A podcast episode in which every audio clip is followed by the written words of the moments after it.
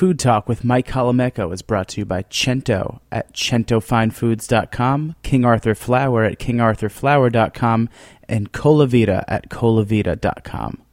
You're listening to Heritage Radio Network, broadcasting live from Bushwick, Brooklyn. If you like this program, visit heritageradionetwork.org for thousands more.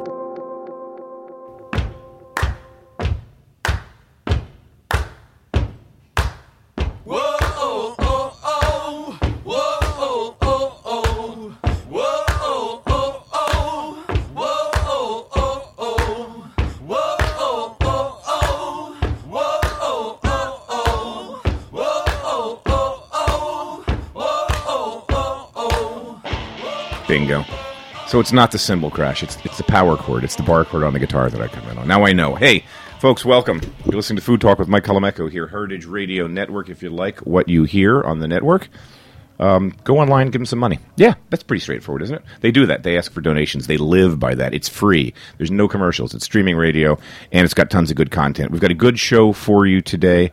Got a couple of a couple of great guests. Last week was a fun show. It was fun to have the new executive chef at Marea coming in. Lauren was great, and Alicia from the um, Red Gravy, Saul Bolton's newest place in Brooklyn. So, an all female chef day today. We're going old school. A couple of guys that I've known for a long time. Um, Dan Silverman will be my first guest in a few minutes. Dan was most recently at the Standard in the Meatpacking District for a good long run and is now newly ensconced as the executive chef in the swank and fancy Regency Hotel up on Park Avenue uh, that has been famous for years for a whole bunch of reasons, uh, not the least of which has been their legendary power breakfast. I've never attended those. I don't know anything about those. We're not, but it's big. go. It's the titans of industry, it, and it's the truth. It's kind of like lunch at the Four Seasons, and Michaels is kind of filling that space too, in a, in a way. But yeah, it's where the movers and shakers and deal makers of New York gather, discuss our fates and the um, the price of everything going forward. That's where it happens at the Regency. But they're doing some really amazing stuff up there, so we're going to talk about what he's doing. I had dinner there this week and it was really kind of neat, kind of fun to be uptown. Um, and met some familiar faces in the dining room. So we'll talk about the teams they've put together because it's pretty impressive and world class. Uh, just this week, just filling up some time here at the beginning of the show, like I always do, talking about nonsense. It was funny if, you, you're in and around New York in the food world. Um, the health department's become its own little entity. Back in the 80s, for those of you that weren't here, back in the 80s and even the early 90s, it was a whole different thing with the health department. It, it was completely corrupt. There was a time in the late 80s when the Brooklyn district attorney had subpoenas out for literally half of the health department inspectors. They, got, they were busted. They were on the payroll of. Um, of, of restaurant owners, but it was good. It was a simple system. You'd hire consultants that you would pay, and some of that money took it out of the health department, and they kind of left you alone. And then this guy named Bloomberg came into office, and the health department became, like a few other things, a a source of revenues. That, that's how I'm looking at it. Um, sorry, Bloomberg, but it kind of seemed that. If you were in the restaurant business in the last eight or nine years in New York, it was so annoying because the Board of Health would come in, like they always do. They have about 110, 112 inspectors that theoretically they do every restaurant twice a year, um, or once, excuse me, once a year. And that's 18,000 eateries. But they, they would just find stuff, like fines. And if you're a small r- restaurateur, if you're a small business guy, you know, to get fined for four or $5,000, that's big money. And you could appeal some of those. Maybe you couldn't. You get away with it. You went downtown, you spent some time. Maybe you could reduce it. But it's still a lot of money, and it was a pain in the ass, and it was usually over nitpicking nonsense. Uh, so, per se, had their inspection recently, and they had a grade pending for a while, which is what they do when they're trying to figure out what they're going to give you. And then I don't think they got an A. Did you hear this, Dan? I don't know if they're finished yet. I thought, yeah, I thought they got a C or something. And I will I think tell that you, the point equivalent was a C, but I think that they're contesting. It's ridiculous. So it was it was kind of case in point. Now, apparently, from my inside sources, Bill De Blasio is going to have a whole different take with the Board of Health. They're going to be a little less. They're, they're going to act a little less like jerkoffs and hooligans, shaking the restaurants down for money, and a little more like what they're supposed to be doing, which is making sure that you don't die eating in restaurants. Um, but per se, for those of you that don't know, is arguably, and I would make the argument, having spent a good amount of time in that kitchen during service, during mise en place, it is the cleanest, most efficiently run restaurant I've ever seen. Most uh, organized. Organized everything down. I mean, Thomas it. Keller is a rather anal chef to begin with. It, ev- from the head down, that's how it works. Everything is labeled, covered, refrigerated, dated. The, the you could eat off the floors. The the teardown they do every night with that restaurant after service is legendary. The place is spotless, um, and I'm wondering if it's not that nitpicky stuff like you know. Here's the, according to the Board of Health in New York City, salad green. Everything has to be kept at 38 to 42, right? I mean, if you eat salads that are 38, you're you can't taste them. If you're eating pates, that's 38. You can. If you're eating cheese, Exactly, that's 30. If you're eating charcuterie, that's the wrong temperature. So you can get fined for that sort of stuff. So it's really kind of well, it's silly. And if you ever wanted a great case in point, the idea that per se got cited and scored a great equivalent for a C is hysterical. So anyway, there, done with that stuff. But maybe with De Blasio, we'll see some change. Who knows? Um, I had a great meal with, with Dan at the Regents. We'll talk about that meal when we, when we bring Dan on here. Um, had a really fun time a week ago filming not far from Dan, uptown. I've been uptown a fair amount this year. A place called Rouge Tomate, which is like a Michelin starred health food joint. That's what I'm calling it. It's like really, really healthy food. Their reason to be is to make super healthy food, really healthy food, low calorie food, whole grain food, in a stealth way that you don't know you're really eating healthy food, but like it is. There's like an in-house dietitian that works with the chef, and they've got a sommelier named Pascaline Lepeltier who's amazing. Pascaline's one of my favorites, and she poured for me a red from the Finger Lakes. Now I don't drink a lot of American wines. I don't. I drink mostly European wine, like 99 percent. And I'm like, a red from the Finger Lakes? I don't know. And What was it? It was called White Horse, which was the name, which is a tongue-in-cheek for Cheval Blanc. Because the blend was Mer- like a right bank blend, so the, the blend Interesting. was Merlot and Cab Franc, mostly Merlot. Um, but because of the elevation, it was like I, if it was a blind tasting, no way. I would have said I would have said Loire Valley. I would have probably would have guessed Cab Franc because it had that kind of vegetal green pepper Right. note to it. That's what but I would was, think. But because of the because of the altitude up there and the short growing season, it was so restrained compared to American reds. Right. It didn't have that ripeness, didn't have the big sugar, didn't have the high alcohol. It was like this beautiful, lovely wine. And then just a couple days after that, I, I ate with Pascaline Wednesday night. Friday night, I was at Minetta Tavern, which is known for having, supposedly known for having a really interesting um, and eclectic wine list. I found it really expensive. Um, it was interesting if hundred dollars and up doesn't bother you.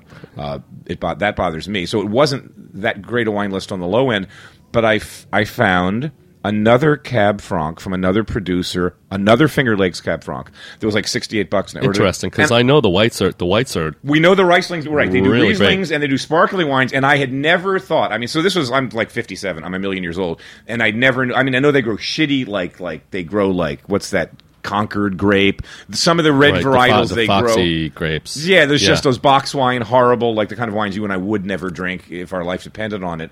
And I knew the Rieslings were good and their sparkling wines were good, but the idea that so this these one this this one couple, the wine that I had at, at um, Minetta was, I believe, organic bio, husband wife, small small field. They run it with horses. I mean, it's like old school. Cool. Anyway, all right, so let's let's get on with the show. Enough nonsense. Let me introduce Dan Silverman. Dan, welcome. Thank you, Mike. Hey, no, no, pleasure, man. So tell me your story. I'm always curious. We we've never. I think the first time we actually met on person, in person, was at the restaurant um, this past week. T- how did you get into business? Where and when and why? Well, where my first job was at Restaurant Bouley, and I opened. I started working there shortly after he opened the original place in '88, and I got that job. I think I was still in cooking school. What a place to start, dude. It Talk was about starting great. at the it top. was it was great. It How'd was that happen? I walked in. I mean, again, you know, we were having a conversation early on, at, talking about how you know the the job Right. hunting process in this business has changed. And back then, you walked in the back door, you walked in the kitchen door, and you asked to see the chef, and you presented the chef with the resume, and you tried out for the job. And sometimes that was a five minute conversation, and sometimes it was a week long extravaganza. And I got put on. I worked the Amuse station for a couple of weeks until somebody until there was a vacancy. Let's put it that way. And then hot apps, and then over the course of several years, I worked pretty much every station in that kitchen, and it was a great Amazing. experience. Yeah, that It was, great. for those of you that don't remember. Um, that it was a very different town then. We talked about how I mean I'm, the jobs that I was getting back Very then. I worked for the. French guys. I worked for the Four Seasons, and then my next job long story short, who cares about me? But I worked four seasons and then Oh, of Delouvrier. But but that but but to get jobs then you, you would go to your chef after a couple of years and say, Chef, I love you, but I've been here. I've worked every station. I'm ready to move on. And he would pick up the phone and call other chefs, Yeah. or a guy like Mark Sarrazin Senior, who knew Yeah, all the other exactly. chefs, and Yeah. they knew where the openings were. There was no Craigslist. There was no internet. These jobs weren't posted in the New York Times. It was Total word of mouth. complete word of mouth, Word of mouth and personal recommendation. And if you if you if you fucked up, you were done. I mean, really, like you screwed somebody over. done. Leave town. No fly Try zone. Philadelphia. Try Boston. Reinvent yourself somewhere else because you were you'd be banished. And so that was the time when like a restaurant opening there would be one a year. Now the restaurant openings are Oh like my God, ten how many a week? Right. Yeah. It's like you read now you read the Wednesday Times with Fabricant Singh. It's like oh shit, I've got six more places to hit before the next th- Times lands on my doorstep next Wednesday. Then it was like Bernardin would open one year, Montrachet would open one year, Union Square would open one year, and then Exactly, Bouley, would, yeah. Was this huge opening because David had three stars with Drew Nieporent. Yeah, Montrachet. just the year before. Yeah. Um, Drew basically couldn't get. He offered David a partnership. David didn't want it. Drew couldn't get the food out of the kitchen fast enough to make the kind of money that he was looking to get, and he hired a new crew in stealth, trained them at the River Cafe. And David showed up at work one day, and his shit was outside. Out. and Drew said, Out. "We're done, dude. Bye. Yeah. Sorry." You know, you didn't catch the vapors. I've been telling you this was going to happen. and that day, they opened up with a new chef and a new menu. Um, crazy stuff. And then, as Drew, Drew and David didn't talk for years. Years Yeah. after that. Hey, Exactly. Drew always said the best thing I ever did was can David because what did he do? He opened up Bouley, which was an unbelievable restaurant. I mean, so you were there at a restaurant that was the restaurant of the year that that, that opened. Yeah. That was just amazing. Mixed reviews at the beginning, then they got their shit together. So talk, talk about that kitchen because David, like you, David's a chef. Chef. David's on that freaking line. I, I mean, he is. I, I, I tell people about that experience, and it was amazing in a lot of ways. But I mean, the most amazing thing about it was you worked and worked and worked, and you know, you all day long you ran to get your to get your stuff done to get to be ready for service. I remember one one time, like towards the end of my my tenure there, I, I think I was the I was the AM sous chef. I was the opening sous chef, and you know trying to figure out you know what the specials were for lunch it was detective work. You had to you know you had to look in all the reach-ins you had to look in the walk-ins you had to read the specials list from the day before. And i remember one day you know thinking i'm like okay i'm set. I've got it all ready. And you know there was some Rouget dish on the on the on the specials list. And he wouldn't come in sometimes until 12:30 12:45 and lunch starts at 12 you know and we'd seat the dining room. And so there was this Rouget, dish. I didn't, I didn't know, you know, I had some ideas about what it could be. and, you know, he came in, he's like looking at the mail, getting ready to, you know, come on the line. I said, Chef, you know, how does the Rouget go? He said, Why? Did you get an order for one? And I said, No, not yet. Like he said, Well, don't worry about it. We'll figure it out. You know, and then he then he got dressed and he was on the line, and then the first order came in for the Rouget, and he asked me for something that I didn't have on the line. He said, "Well, you're not set up. What's up with that?" Run, run, run. Okay, we're now we're ready. Okay, I need tomato Yeah. water now. Yeah, exactly. I need something like brunoise of celery. I need right now. something like that. That's so Bouley. Yeah. He's so crazy. But I mean, that experience is just so formative and so so amazing in that way. It was just great. it was it was to this day I think one of, of the most beautiful dining rooms I've ever sat in in New York City. Awesome You would room. step off of Duane or whatever the street was. I remember those big oak doors that he brought in from France, and Yeah. the apple was always this pile of fruit apples Yep. or something. And then you'd enter this dining room with that vaulted ceiling, very much reminiscent of like how they do coffer wine cellar ceilings. Yeah. but the sense of space between the tables, the the the, the floor, the this it, it was it was it was like three star Michelin. Relais and gorgeous. Chateau European. Nobody was doing that standard in America then. Totally gorgeous. Nobody. It was you were in France until you walked outside again.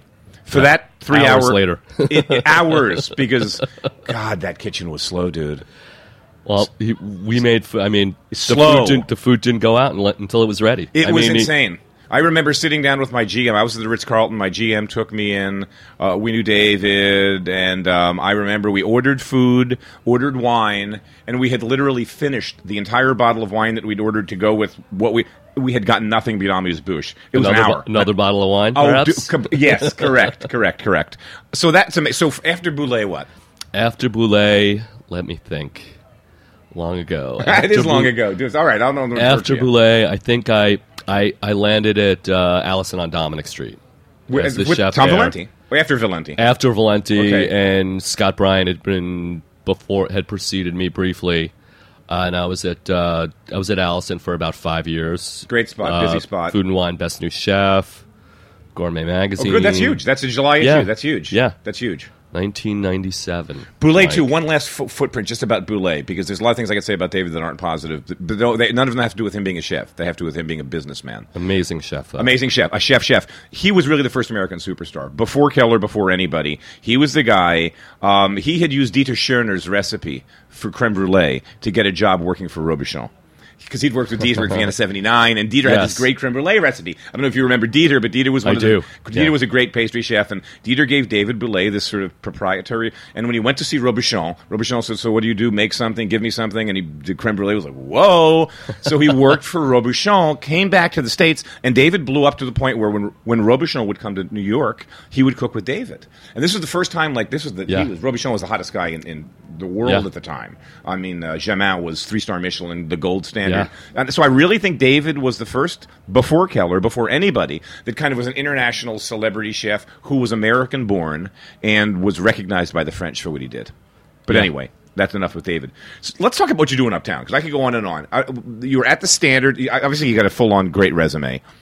You you how did you hear about the job uptown at the Regency? How did that, how did that come about? Uh, a little bit old school. I am a friend of um, a friend, a parent of one of my daughter's friends, writes for a magazine. She was interviewing the the managing director at the Regency. You know, I, I think it was a long lead piece about the design. Somehow, my name came up as a mutual friend, and my friend my friend said, "Oh, you know, I met a friend of yours." who's you know now at now at the Regency. You know, he said he'd you know love an opportunity to work with you again, and we you know I reached out to him. We had a conversation, and then boom, boom, boom. A couple of weeks later, I had a new job. Completely redid the space. Apparently, I had ne- I had never been. Well, there used it- to be there. There was always there were always there, were, there was that restaurant that was famous for the breakfast because Yes. it's true. I mean, there were God knows how many billions of dollars of deals w- were transacted over morning coffee at the Regency. It was a scene in the same way that the Four Seasons Grill Room at lunch is, Michael's to some extent is. Um, New York is the capital of so many things, and those people have to go somewhere. And it, it that was like the A table in your high school cafeteria where all the cool kids sat and you wanted in. It's got to be high school, huh? yeah, Okay. well, I guess. Um, s- but aside from, and, and there was Michael Feinstein's kind of cabaret thing Right. in there, which was kind of cool because it was like a New York thing and Right. kind of an institution. Um, so totally rebuilt. Talk about the opening because openings for no, for for those of you that have never done a restaurant open, don't do it. talk about. It's my third in a row, I think. Actually, Well, then you're getting Uh, good. Yeah, yeah. I don't know why. Third in a row. Um, it was just um, they're. I mean, they're all they're always challenging. They're always pressure cookers. Um, this one was just you know it was challenging in different sorts of ways than other ones. Uh, you know, we we needed we needed to be open. The Tisches are you know part owners of the Giants, so there was a big push to What don't they own? I mean, they basically own half of New York City. God bless in them. some way. God yes, bless God them. bless them. We should have been born into the family or married into it, but unfortunately, we use the employees' entrance. And yeah tie so i mean on. so so we you know we made that date and you know it was and since since then we've just been you know working on stuff and tweaking and changing stuff and trying to bring put new things on plates and you know we're really getting there really getting there how many how many months ago did they open? months we Weeks? opened january 16th That so a month. Wow, that's great. Yeah, that's huge. six now, weeks now, I talk think. a bit about the team because they're not playing. I mean, they are. I mean, I, the the motivation must be to get you know shake shake the tree and get some press. Get maybe to get the times in, get Wells in. I don't know if Platt's worth. to. I don't know if it's worth getting Platt in anymore because everybody seems to get two stars or less with with. Mr. Nobody impresses him anymore guy. But the, ti- the Times is still the gold standard. But so I'm sitting down at the table. Uh, you and I have never met. get the menus. I was with my son and his girlfriend, which is kind of fun because he's it's fun going out with. Were my- you chaperoning? I was confused by that. No, no. I've known this. They were, they were high school sweethearts, so they've been going Okay. out for six. They're like an item. Six years they've been. Oh, going really? out. Wow. Yeah, how cool is that? I know. It's like is true cool. love or something. I don't know why she puts up with his ass, but that's a whole other story. She's like everything he's not. She finished college on time, is doing a graduate degree, doesn't smoke, doesn't drink, doesn't take drugs. I pulled him out of college after four years because he smoked, he drank, and he took. You know, it was like whatever. They are like opposites, but she's she's great. But anyway, um, you've on the floor you had a sommelier or actually your beverage director that I recognized from years ago when he was the som at Ducasse when Yeah. Ducasse was behind the Essex House. R- thought he was brilliant then. He was with Leal for a while as a group overseeing everything. Right. Then he was with Benoit where I saw him on the floor. Right. Talk about him because I mean you have the and the team, the your core team, and you could you mention their names and talk about their bios, but you kind of have this dynamic with pastry and you and the front of the house in terms of the beverage. Well, I mean, first of all, my my team, the guy, the guys and ladies of the kitchen are have been great. My chef de cuisine is this guy Rich Corbo. My executive sous is Brian Kevorkian. They work together at Gary Danko together, and they just bring they bring a lot of great ideas to the table. Uh, my pastry chef Jeff Seitzma is great. He's you know been at Oceana. He worked with Paula Brandt for a while. Um, great sensibilities, all of them. Uh, great flavor profiles that are kind of simpatico with what interests me, and just great people to work with. And when you're doing an opening, you're spending a lot of time. a lot of time to put it delicately together and it's just it's nice to be able to spend that much time with a bunch of people that you can really get along with and speak the same language with so It's Very happy to you have all Cannot with me. overemphasize that. When I was at the Maurice with Christian Delouvrier, he was young and he was pretty feisty back then. And we had a consulting chef named Alain Senderens, who was three star Michelin Yeah. in Paris. He was at orchestra, Great and restaurant. every every three months we would change the menu entirely. And Sondrens would fax us the new menus, and Christian and I would play with. I remember like ripping off pieces of paper in French. Christian would translate them, and I was getting pretty good at reading French recipes. Right. We would make simulacrums of the dishes, our best attempts at them, and then he would fly over. We would close for a week and work on the new menu, Right. and we'd, we would open on a Saturday night with a gala. And to your point, and and again, to people out there listening, um, those weeks we worked so many hours that literally, if you were like the sous chef or the pastry chef, they'd put you upstairs in the hotel. Yeah. because you would go to bed at one in the morning, and they wanted you back downstairs at six thirty-seven, and Yeah. it was just a sense of why bother wasting an hour going home and coming back, dude? We'll just put you in a room. Same thing with you. Yes yes It's un- true unfucking believable. True. Like you're on your feet for 17, 18 hours. You go to bed, brush your teeth, have a beer, pass out, wake up, and put your whites on, and you're back in the saddle again. all of it true Great business. it is a great business though it is. Why- fun. We're all we love it. We wouldn't get Yeah. out of it, right? Yeah, it's true. It's great.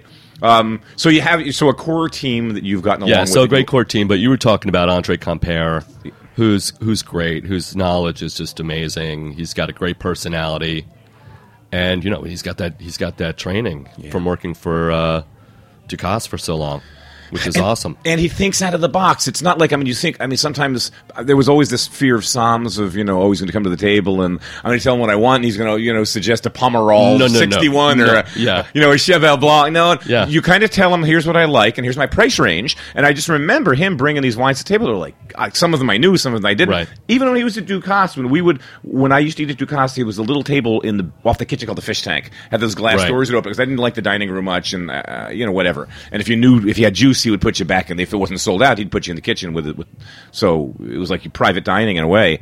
And I remember him bringing one of the tasting menus, him bringing like a Slovenian red. Yeah like- he's into that he, we were just talking about slovenian the slovenian wines It was like day 2001, and I'm like, what? I think Yeah. There's viticulture in Slovenia. I mean, this guy's big. This guy's deep. yeah Crazy. And then what is the young lady's name who's on the floor that used to be at LTO, whatever the one is in uh, chantel pabros Totally who's cool. also amazing Amazing. yeah So really good team Great team. So I mean, obviously, you guys are swinging for the fences. Knock on wood. Yeah. Okay, good. Talk about the menu a bit because it's you are uptown, so we're you know it's not a lot of dots, not a lot of foam, not a lot of stuff that I didn't recognize on the No, plate. but I mean, I, I wouldn't be doing that anyway. I really that. kind of like food to taste like food and to look like food. Not that there's anything wrong with No, no, no, it it's a in personality- Several several different ways, but Right. I mean, for me, there's nothing wrong with a nice plate of something. Insert a animal, fish, or vegetable here. You know, our lamb plate is you know a double cut, uh, double cut like an English chop. It's marinated with um, yogurt, herbs, some spice, and then grilled, and it gets you know gets nice and caramelized in the in the charbroiler. It's just served really simply with uh, chickpea panisse and uh, mint béarnaise. So you know it's it's very recognizable food, but hopefully you know the products the products are sourced really well.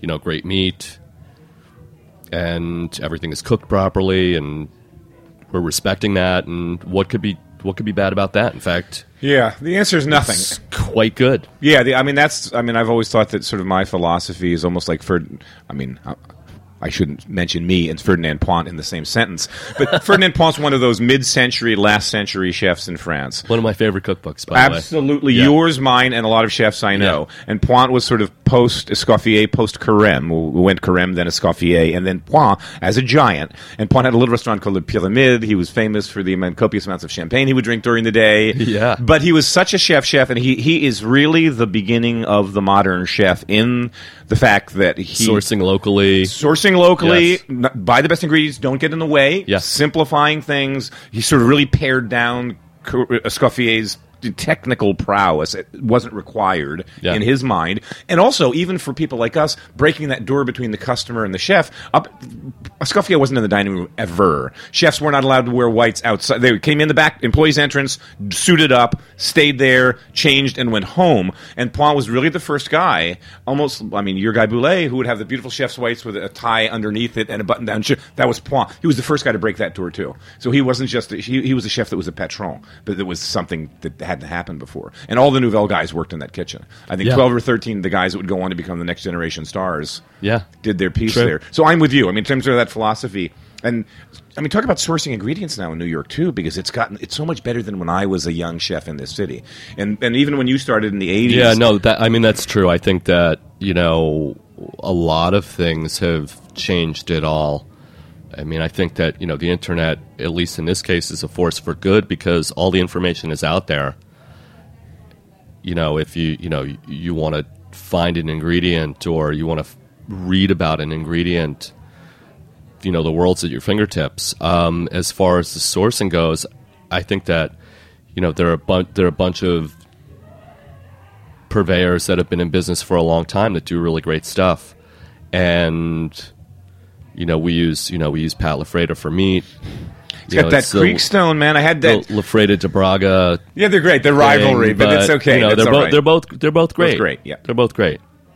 Um, you know, so it's just it's just a it's just a function of developing those rela- you know, find, finding those people, developing relationships with them, cultivating that relationship. Uh, you know, I love to get on the phone and talk to Mark or to Pat Jr. and pick their brains. It's Yeah. it's so interesting to talk to, you know, people on in that end of the business about our end of the business because you know you school them and at the same time they school you, which is always a great conversation to have. yeah, yeah. And fish, you're using Lou Rozzo among others. I'm not using Lewis right now. I use uh, Peerless. yeah, Bobby Damasco. Yeah, great guy. Yeah, yeah. And I've known him for a long time as well. He's fun, and his wife's a great pastry chef. yes, Karen is super Karen, talented. great, great, talented pastry Yeah. chef. They're a great story. He's he's he's crazy. I love him. But but even I mean, it, the butter you can get, the bread that you can. I mean, the truth is, in America now, the ingredients are just so much better than they were 15, 20 years ago. Yeah, I mean, the I think- farmers, the small farmers, the the little boutique vegetable. I mean, you it's basically the crayon box we can play with now is so much more interesting than the one we were. So we have with. 128 colors instead of 64 or 32 or whatever. or Yeah. eight, yeah, or eight. and a lot of brown. Primaries, yeah, and white. Yeah. No, it's great. So. Super, super, and the Tisches must be behind this. I mean, obviously they've invested a ton. Yeah, they they're want- great. They're they're they're a pleasure to work with. John's, you know, John is in charge of the hotels, and he's he's just been a great a great guy to collaborate with. How many women are in your kitchen? Fair amount now. Women, We're chefs. Yeah, actually. 'Cause I'm curious about this. I've been I'm, I'm I'm seeing more and more women on the f- you know in kitchens that I go on. I, know like the FCI is like half women in terms of enrollment. Four enrollment. sous chefs, one's a woman. Uh, let's see. Lunch, I have two, three on the line. Yeah. Okay, it's good. It's, it's really Uh, interesting. I yeah. mean, it, there's really it's tough. I mean, I started. I devoted last week's program to talk to. I mean, Lauren, who just got promoted to chef de cuisine from Murray, which is great, three stars. I mean, my experience is that they're some of the best cooks. Good. You There we know, go. they- okay. They try harder because they feel like they have to, and I don't, you know, I'm not sure. They're just, Good.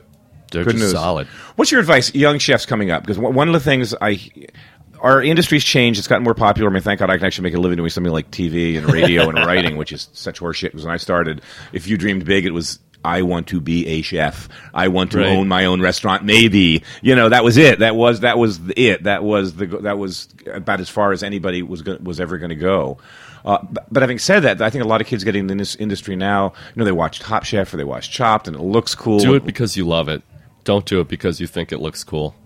Yeah. And Because it looks cool on the outside, but it's, you know, it depends on depends on your perspective. But I mean, for me, I always I always tell people that cooking is just managing an endless flow of mistakes. you know, you you fuck something up, you have to you have to a you have to admit that you made the mistake. You have to you know you have to figure out what you did wrong, and then move on, and you you make other mistakes.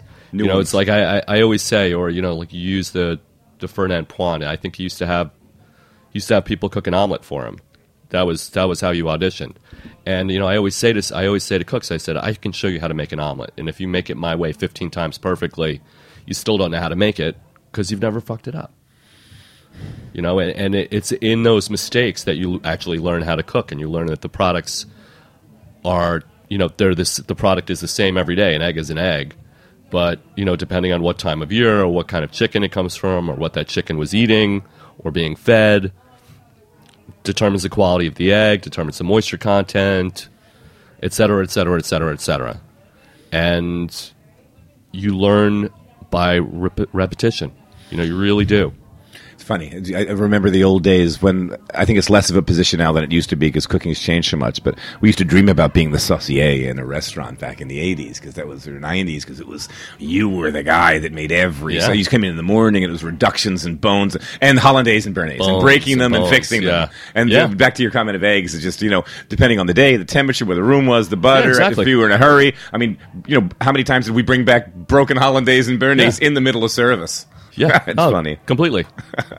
Dan, it's been great to have you. Dan Silverman's the chef at the Re- Hi- Regency Bar and Grill. Regency Bar and Grill, Loews Regency Hotel. Loews Regency Hotel, 64th and Park Ave- 61st and Park. 61st, excuse Sorry, me. Mike. Sorry, the subway 63rd. That's how I know stuff. The F train stops up there. That's that's how I roll. No, great restaurant, really beautiful. Keep an eye on them. They've got a great staff in the kitchen. He's brought his core A team with him, and I really liked what I saw in the front of the house. Great wine program, great som on the floor, great beverage director.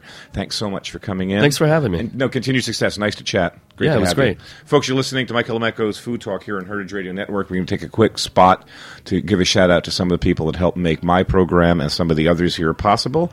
And I'll be back in a couple of minutes with another seasoned New York vet, Chef Shane McBride, who is the executive chef for Keith McNally, who oversees uh, specifically Balthazar, Pastis up until recently, Minetta, uh, the soon to open Cherche Midi, and Schiller's down in my neighborhood. Shane and I will talk about what it's like to run that beast right after this.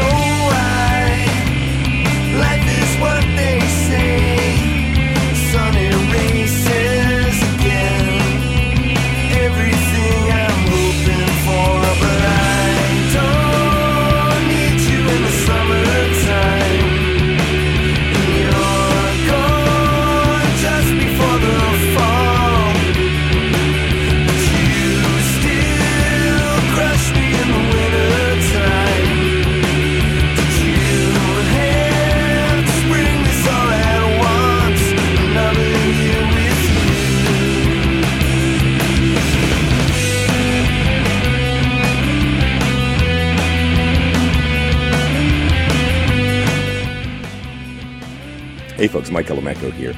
Any good chef will be honest with you and tell you about 80% of good results from cooking is good shopping. You have to, have to start with great ingredients. So when I'm looking to make a canned tomato sauce at home, I use Cento San Marzano tomatoes, which I've loved, them for years. When I had my restaurant, that's what I bought. When I was a chef at restaurants and I could supervise the purchasing, that's what I ordered. They're great. I actually had a chance a few years back to go visit the area where they're from because I'm always curious with ingredients what is the provenance? So we flew in in the middle of August to this little region just in the shadows of uh, Mount Vesuvius where there's great volcanic soil. And what I found out was these tomatoes come from lots of small family farms, little quarter and half acre plots where that's what they do. They raise tomatoes and sell it to the Cento factory that packs this tomato in the peak of the season in the middle of the summer. Cento nourishes the San Marzano tomatoes from start to finish with a 100% certified traceability program. Cento's San Marzano certification is the only one of its kind, assuring the consumer of authentic San Marzano tomatoes. So if you're looking for great canned tomatoes for great tomato sauce, look no further than Cento brand San Marzano. Mike Colameco here. Uh, when I started my PBS show, one of the deals with producing a PBS show is you're always looking for underwriters, and I thought let me let me start first by going after people whose products I actually use in my kitchen. Um, I had a restaurant for years. I used Colavita olive oil. I did some research and found out that in the extra virgin category, it was the only Italian olive oil that was actually 100% Italian origin. There's a lot of stuff going on in that business that we don't really want to talk about, but um, a lot of the big brands call themselves Italian, have Ameri- Italian flags on the labels, and they're blends from tank farms from all over the planet pretty much based on price. Um, Colavita is the exception. Um, really love the oil. Been using it in my house. Used it in my restaurant. Well, Colavita is doing something neat. They're doing a contest. If you go to ItalyContest.com or Colavita.com, where there's a link, but again, Italy Contest is the more direct way to do it. They're doing a contest on substituting butter for olive oil in baking goods. The winning recipe gets a free trip to Italy, courtesy of Colavita. So if you're thinking about cooking with olive oil and you're a baker, throw them your recipe at italycontest.com or visit colavita.com and click the link there. You may win a trip to Italy. King Arthur Flour, established in 1790, is America's oldest flour company.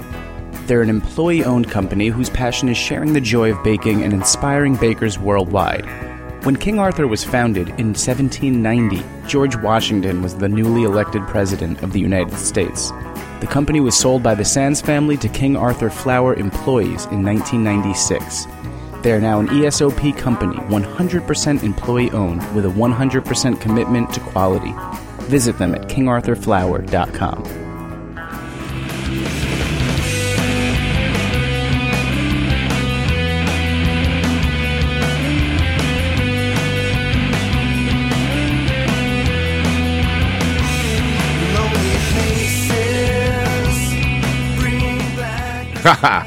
hey, folks, welcome back. There was a moment of silence there. You know why there was a moment of silence? Because you're, you're, we're at Roberta's, and this is the Church of Brooklyn. And we, we bowed our heads for a moment here in the, in the pews of the Church of Brooklyn. All things great in the culinary world. We just, but yeah, a moment of silence here, here at the church. Okay, but we're back now. My guest is Shane McBride. He's in the studio, and he, you know what? He's a chef. He brought me a bottle of wine, a, Corbière, a wine that I love from the Sud de France. Kind of like Minervois, same sorts of wines in a way. All right, so that was the sound of the corkscrew. Look at that color. It's gorgeous wine. We'll get Shane on microphone in a minute, but not before I take a sip of this wine. We're going to talk about, again, these are sort of, mm, God, that smells good. Thank you so much. Toast. So, so last week again, we were celebrating some bright young women in the industry. Lauren DeSteno, who was the chef de cuisine at, is the chef de cuisine now at Marea, which is great. Uh, she was tough as nails. She was a great interview. And Aisha, who has now the chef de cuisine at um, Red Gravy, which is Saul Bolton's homage to Southern Italian cooking in Brooklyn. I remember her when she worked with Missy Robbins, who's another great, great woman in the industry. Uh, at A Voce, Aisha's cool. She was great. The interviews were great. Today we're kind of switching gears and getting some grizzled guys that have been in this business almost almost as long as I have. Uh, to that end, we had Dan Silverman earlier, who, who started out amazingly with David Bouley in one of the greatest kitchens ever to grace New York City back when he opened in 87, 88 um, and is now the executive chef at the Regency. And Shane McBride, who I first met, I don't know, 12 or 13 years ago when he was one of the line cooks or sous chefs of Christian Delouvrier's L'Espinasse, one of the greatest restaurants to ever exist in New York. Shane, welcome, man. Thanks for having me, man. Great to have you on. Great to have you on. Thanks for the wine. Um, so, it, talk a bit about. You know, I ask everybody this, but I love the stories and I love narratives. What got you into this business in the first place? I'm just always curious what drove people in here. Uh, well, for me, Hmm. it was uh, sustenance. My mom, I had a single mom who was uh, building her business kind of from the ground up, and uh, she was a, a just an awful cook.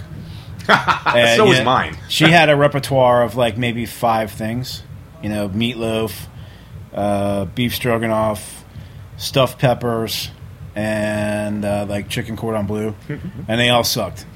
and you can only eat those those things so many times. So, as soon, and I, my grandmother's a fantastic Southern cook, and my uncle was a chef.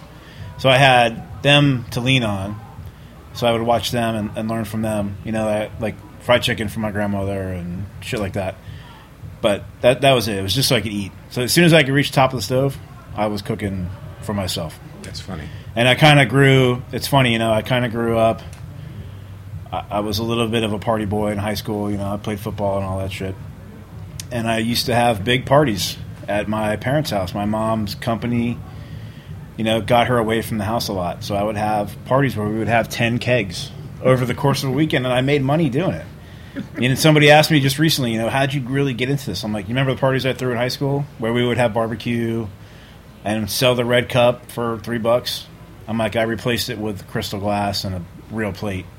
I'm, Yeah, I'm right. still doing the same thing, and, and I still love doing it. So, That's hysterical. Yeah. Cooking school at some point or no? yeah, I went to CIA. You did. Yeah. Okay. Okay. Graduate when? I graduated in '97. Where were you before I met you at L'Espinasse? Uh, I worked for Charlie Palmer at Aureole. Aureole. Yeah. Great. You know, it's funny. We were just talking about David Bouley. Charlie is of that generation of like the really the, the first star American chefs. Yeah, those, Um, I mean, uh, Bouley and Charlie worked for Rachou. Correct. And Jean-Jacques Rachou, again, for those of you who don't know, a while back I was uh, was really honored and, and to have the privilege. Jean-Jacques Rachou was a French immigrant to the United States who uh, who was an orphan in France. He was orphan. He was adopted by people that basically treated him like an in-house slave. He slept in the barn, took care of animals. His life was miserable. At 12, he got a job in a, in, in a hotel. He remembers the date. It was September 18th, 1940-something. It was the greatest thing to ever happen to him. Worked his way up, came to New York, Lavandou and then La Côte Basque, which really they have their roots going back to the pavillon of that generation. Um, he was so cool because if you wanted to work at Lutece then or any of the French restaurants, they would not hire Americans. Wouldn't hire Americans. You could come in the summer and replace somebody while they were off, but you couldn't get a job permanently. He was the first guy to hire them. First guy, they threw him out of the Vatel Club. So anyway, I mean, I, I adore Jacques Jacques Rachou, and yes, Charlie Palmer, Rick Moon, and Frankie Crispo. I could go on. Dozens of of, the, of that generation chefs came out of out of uh, uh, Yeah, David Burke. David Burke out of that kitchen, and then David Burke replaced um, Charlie River Cafe, River Cafe, which was yeah. huge. I mean, that's was Charlie's stepping out party. He met Steve Tzolis and then opened up uptown, and Yeah. the rest is history. And David won the uh, uh, that great French award. I think the only American to get that, right? MOF, yeah. MOF. Yeah. Meilleur Ouvrier de France. Milieu de France, amazing. David Yeah. Burke's a serious chef. Yes. If you can just peel back the alcohol and drugs. Um, Ah, but th- uh, that- he said that. I didn't say that. that's true with a lot of chefs. Most of us have seedy pasts. Yeah, that's true. So you worked with Aureole and then with Christian. Yeah, before Aureole, I worked in South Florida, Four Seasons, and a couple places down there. So let's talk about what you're doing day to day, because we can go on and on about history. But it, it, it, you got the job a while back working with um, a team that had been ensconced there. Riad. Yeah. Um, what's the other cat's name? Lee. Lee. Lee. Lee Hanson. Awesome guys. Awesome guys. Totally sh- chef chefs. Absolutely. Um, for those of you that I mean, Keith McNally is one of the most successful restaurateurs ever to grace the earth. He opened Odeon years ago uh, with his first wife and his brother. Then they opened Cafe Luxembourg, and it's been one after another string of successes. Yep. They kind of parted ways. He's a marriage or so later.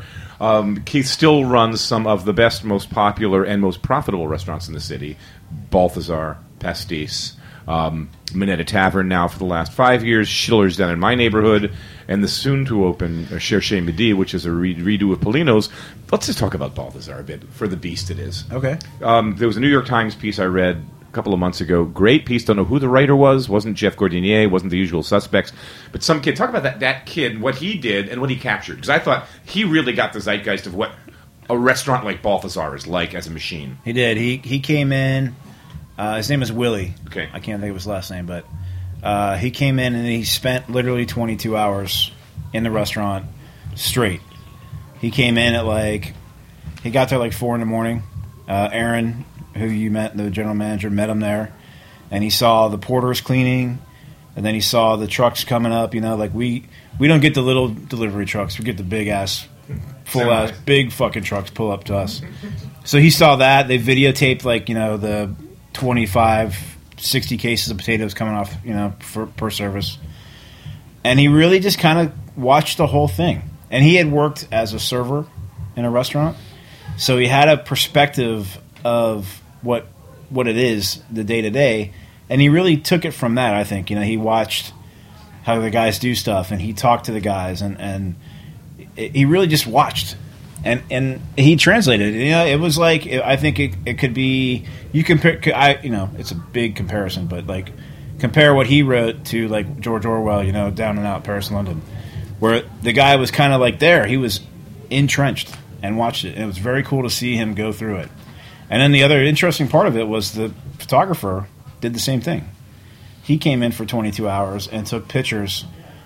He must have taken thousands of pictures. I can only imagine how many pictures there were. These days with digital media, that's exactly Yeah. I mean thousands of them, and there was some great pictures. There's uh, the there was the article in the magazine, but there was an, a really cool like uh, expose on the on the internet where they did like the day in the life of a steak frite, and they showed you know the big giant cases of the Creekstone meat coming in, and the butcher's taking it down, and you know butchering it, pounding it out.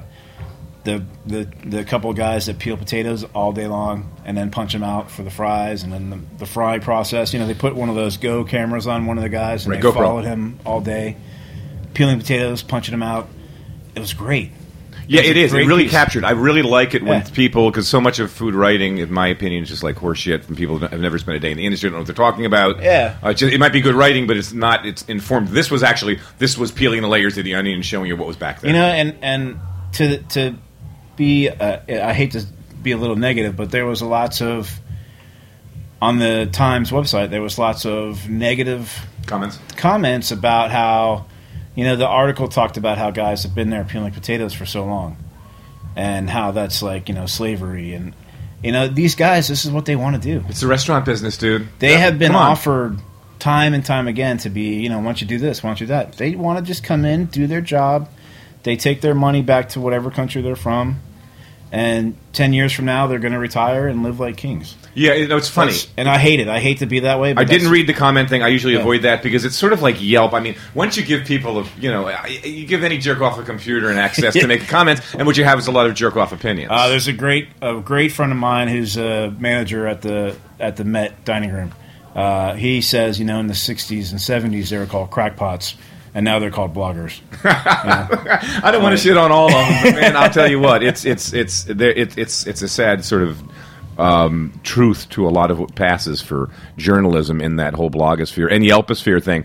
But you're right, Keith McNally has had employees that have worked for him, bus boys that have worked for him since Odeon that own buildings in Chinatown. That is correct. Correct. And, and in fact, I mean, could retire tomorrow on their on what they love working for Keith. They Yeah. love the restaurant business. Yeah. They love the repetition of it. They love the daily routine of it. This is what they do, and I think nobody embodies that. I mean. So I had the, the pleasure. I mean, thank, we, we did a piece on you. It's going to air in a couple of weeks. We did a piece on Minetta and on, on Balthazar for my PBS series that airs Sundays at three thirty here um, on Channel thirteen, and uh, we got to do. We got to, we had I had dinner at Balthazar ahead of the shoot, and it just it captured. Uh, talk about the place a bit, but it's it's there's something wonderful about those rooms. Yeah. the volume level is perfect. Yeah. there is just a buzz, and I, I've eaten at all of the great French brasseries that you could think of, from Flo to Pic to you know Julien, you name it. I mean, I, when I was in the '80s, that's all we did was go to Europe, go to France in the summers on our days off, and our, excuse me, our weeks off, and, and eat at those restaurants to get that sense of what it was about. But the feeling wasn't something you could transfer. Balthazar is like you're stepping off of whatever the street is, Prince or Spring, and you're stepping into some 15th arrondissement in Paris. Absolutely. You know, the lighting in there is is always perfect. Uh, who was it? Ryan Sutton said something. Thank God for Keith McNally's lighting. You know, he makes everyone looks good. But I, uh, you can't you can't put it better than that. And the staff are great. I mean, Yeah. seasoned. The men and women that work on the floor have raised families, put kids through college with the proceeds. It's one of the busiest restaurants in New York City. yeah, I mean, I, uh, you know, you saw there's a, a prep guy whose two three kids work there. Right. You know, there, there, there's a a busboy whose daughter is a, a you know a, wait, a waiter there. You know, so 300 plus employees. three fifty. Yeah. 350 employees, a restaurant that doesn't stop. On a busy day, Balthazar does 14, 15, 16, 17, 1800 covers, which is insane. Consistently good food. We observed lunch service, dinner service. I was at Minetta the other night with my son for dinner before a concert at the Blue Note. Uh, and of course, that place fills up early. We had a 6 o'clock res. The place was basically packed at 6 o'clock. And by the time we were leaving at 7, quarter of 8 to catch a concert, it was a li- It's hard to walk out of there. hard to walk out, three deep at the bar, but the buzz of the place meant you don't want to leave. It's like a drug. Yeah. It's just exceptional. Yeah, Keith he- gets it. Keith has it. You know, he's he's got. You know, I was lucky to do the project in London with him. That's right. You all opened Balthazar London. That's right. Yeah, and I got to watch him. You know, for lack of a better word, nitpick and and redesign and rethink everything, everything. Like the sign that went to the toilet. You know, he changed it twice. You know, because He- he, he didn't like way. he didn't like the way it looked, and he, he didn't think that people like to read the like you know here in New York it says toilets, but over there it says uh, uh, something else. I can't think of what it says, but it's a French know. word for toilets. Right. Uh, but anyways, you know, it's like it took him a week to decide on that. He still is to this day deciding which shades he likes better, which color. There's two different colors, and I've been over there several times, and every time I go over there, they're different. And he's like, I'm not sure yet. I'm still thinking about it. He's, I you know, there's, um, you name the most successful restaurateur, restaurateurs in New York in the last 30 years. And of course, the uh, names that come to mind quickly are the guys that get the most press, guys like Danny Meyer, Drew Nieporent, Steve Hanson to a late, way lesser extent, qualitative wise, and Chodorow just for numbers purely. But in that list of the top guys, like Drew and like Danny, Keith's there. I mean, I just think he's just no one, and and his, and uh, you know, I think every everybody probably envies him because in terms of profitability, he's actually ahead of them. He's Probably, yeah. he's fucking smart. Yeah, he's, no, he's got it. freaking smart. He's got it figured out. It does. Talk about the new place, if you don't mind. I am not so big on. You know, I'll leave that to the eaters of the world and the bloggers of the world. I don't. I, I tend to give restaurants six months to a year after they open before I even try them because it's it. There's a settling in period that has to happen. But so Pulino's on Houston is now shuttered. It's going to reopen as Cherche Midi. Right now, it's a construction site. If as much as you want to reveal about who's going to be involved, who's going to be doing the cooking, talk to us about that. But I'd like to know about the food because each Balthazar is kind of like the brasserie. It's big, it's voluminous, it's not inexpensive, but it's not expensive. It does breakfast, lunch, and dinner seven days a week, never closes. Yeah. It feeds downtown Manhattan and Soho. Um, Delivery Minetta's a little more precious. and- is a little more expensive, a little more elevated. Um, the menus, it, it, it's not an inexpensive place to dine. It's fabulous. Incredible burger, incredible meat. Um, and really interesting dishes. I mean, I had the pied de cochon because man, I ain't making that at home. And you know what? I would go back and have that once It's- a week. It's awesome. Insane. If So- it wouldn't kill you if you ate it once a week, that's it would kill me. Yeah. Um, so I'm not eating it once a week. Um, and then you Schiller's on my end of town is like a bit of a down market because it's Lower East Side. Yeah. It cannot be Minetta. It's not trying to be Minetta. It's beautiful. It's cool. You oversee that menu. Same menu almost all day long. Yep. So what are we looking at for share? Because each of these products is a little bit different. Yeah, you know it's it's funny that you ask because I just had lunch at La Grenouille. No. Uh, How was it, by the way? It was awesome. Was it? Yeah. Uh, the I was with the uh, the two the pastry chef and the the chef de cuisine. Uh, Laura Wirtz is going to be the pastry chef. She's the pastry chef at, at Morandi right now, and uh, she was the pastry chef at Pulino's as well. And then uh, Daniel Perillo or Chino, as everybody calls him, he's going to be chef de cuisine. Um, He is the executive sous chef at Minetta Tavern. He's been there since it opened. Great guy, slick back hair, ponytail, Yeah, tattoos major tattoos on his neck. I mean, I've se- lives in the village. I used to see him all the time walking Yeah. around in the West Village. Been around forever. Worked for he worked at Bouley. He worked at Bouley. He worked for Josh DeChellis. He worked for Zak Pelaccio. You know, he was the chef at Five Ninth. You know, he's been around. Awesome guy, incredible cook, very talented. Can't I can't wait to work with him. So Chino, day. it's official. Chino's going to be the chef. Chino's it, yeah, Okay. It. Okay. Um, the food, you know, we've we've been we've been very fortunate to taste it a lot. We've been doing a lot of things, and we're going back towards classics. You know, we're gonna try to do, you know, that's kind of why we went to Grenouille today. Was just to we're trying to dip our toes back into that classic thing and make it where people will enjoy it again. Because you know, Dan alluded to it, where the, and you said it. You know, there's no dots and there's no foams and things like that. You know, we're gonna do simple stuff. Pomme souffle. You know, we talked about this. Yeah. You know, uh, pomme souffle is something that is it's laborious. Pain in the ass, dude. Yeah, and we're gonna do it. And that's, Yeah, almost 50-50 success to failure rate. Yeah. Why they don't? I mean, I've never figured it out. Why? I'll never forget. One, I was lucky enough. To, my I was lucky enough. My kids were lucky enough when they were little, and Jacques Rachou was still at the Cote Basque. I took my family to the Cote Basque, wife and kids, and Jacques came out to the table with a couple of the courses himself, Yeah. and one of them was pomme souffle. My kids had never seen them in a napkin, presented the way you'd open up that folded napkin, and in it was like 20, 22 of these beautiful globes of yeah, awesome. potato ping pong balls. Man, They're insane. awesome. They're, They're so good. I've been I've been playing around with those, you know, like blanching different ways and freezing them and trying to just get it down. So that you know, those are the kind of things that we're working on. That we're working with uh, Pat LaFrieda on, on a dry age program. You know, we're, we got a burger. You know, it's Keith. We have to have a burger.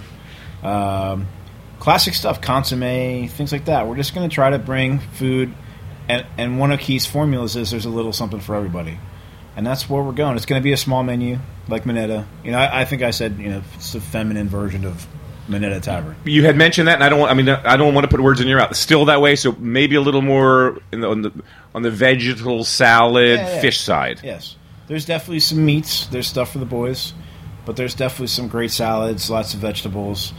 You know that on the opposite flip side of Minetta. You know.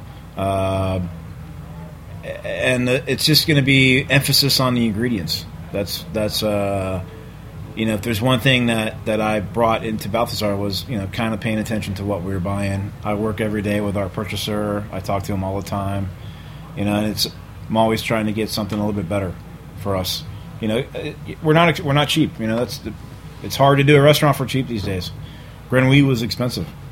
You know, it was expensive. When you're paying union waiters, you got to kick up the price. But we're looking for, you know, just doing nice, really nice, simple stuff. That's kind of the the goal. Well, that's what Keith's always done. I mean, if you think of even going back to Odeon days with Patrick Clark in the kitchen, uh, Balthazar opened in the late '90s, Pastis after that, but it was not to reinvent anything. It was Nope. to just go back to that huge. I mean, I has still have, and you and I talked. About we collect cookbooks. Yeah. Oh, it's funny. My copy of uh, Lunch at Pavillon's the first edition too, or Dinner at Pavillon. Awesome. First edition. Couple I don't have. I don't have the dust cover, but it's first little less. edition. A little less. No, but it's still they're going for like five, six hundred. It's crazy. Yeah. So you and I still collect. We're geeks. We've got old French cookbooks. And if you go, I mean, a double consomme, a chilled consomme in the summer. Is there anything better? I mean, on a cold winter night, a double consomme with dumplings floating in it.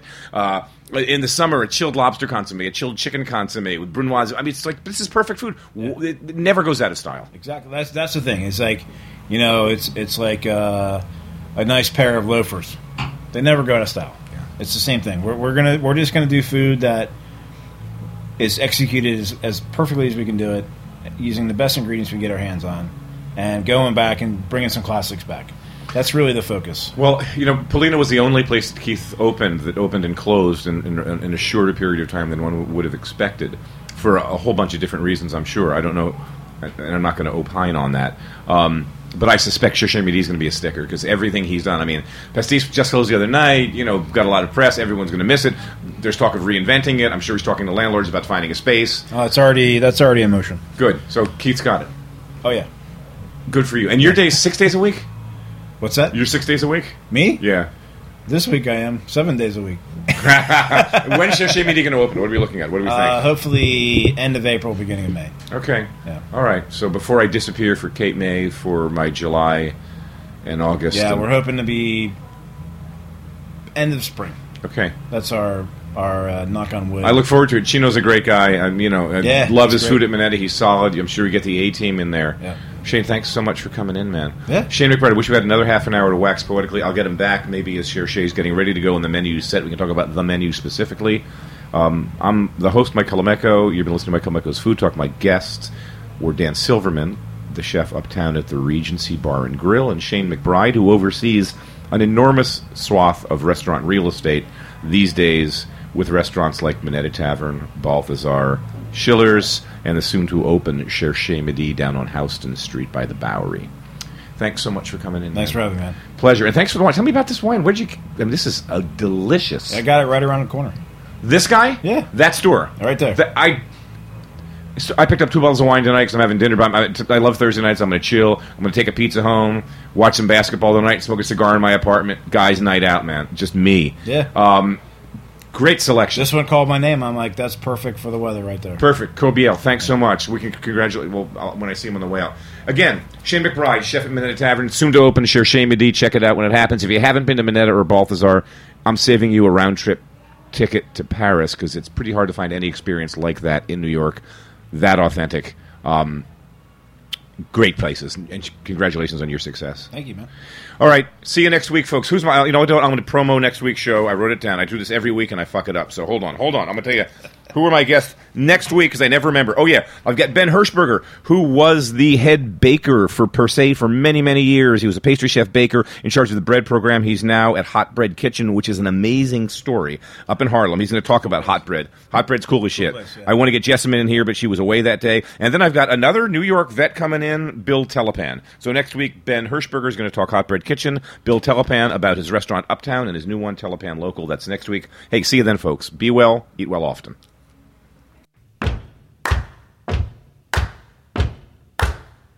Thanks for listening to this program on heritageradionetwork.org.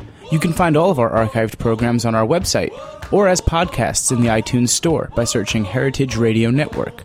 You can like us on Facebook and follow us on Twitter at heritage underscore radio.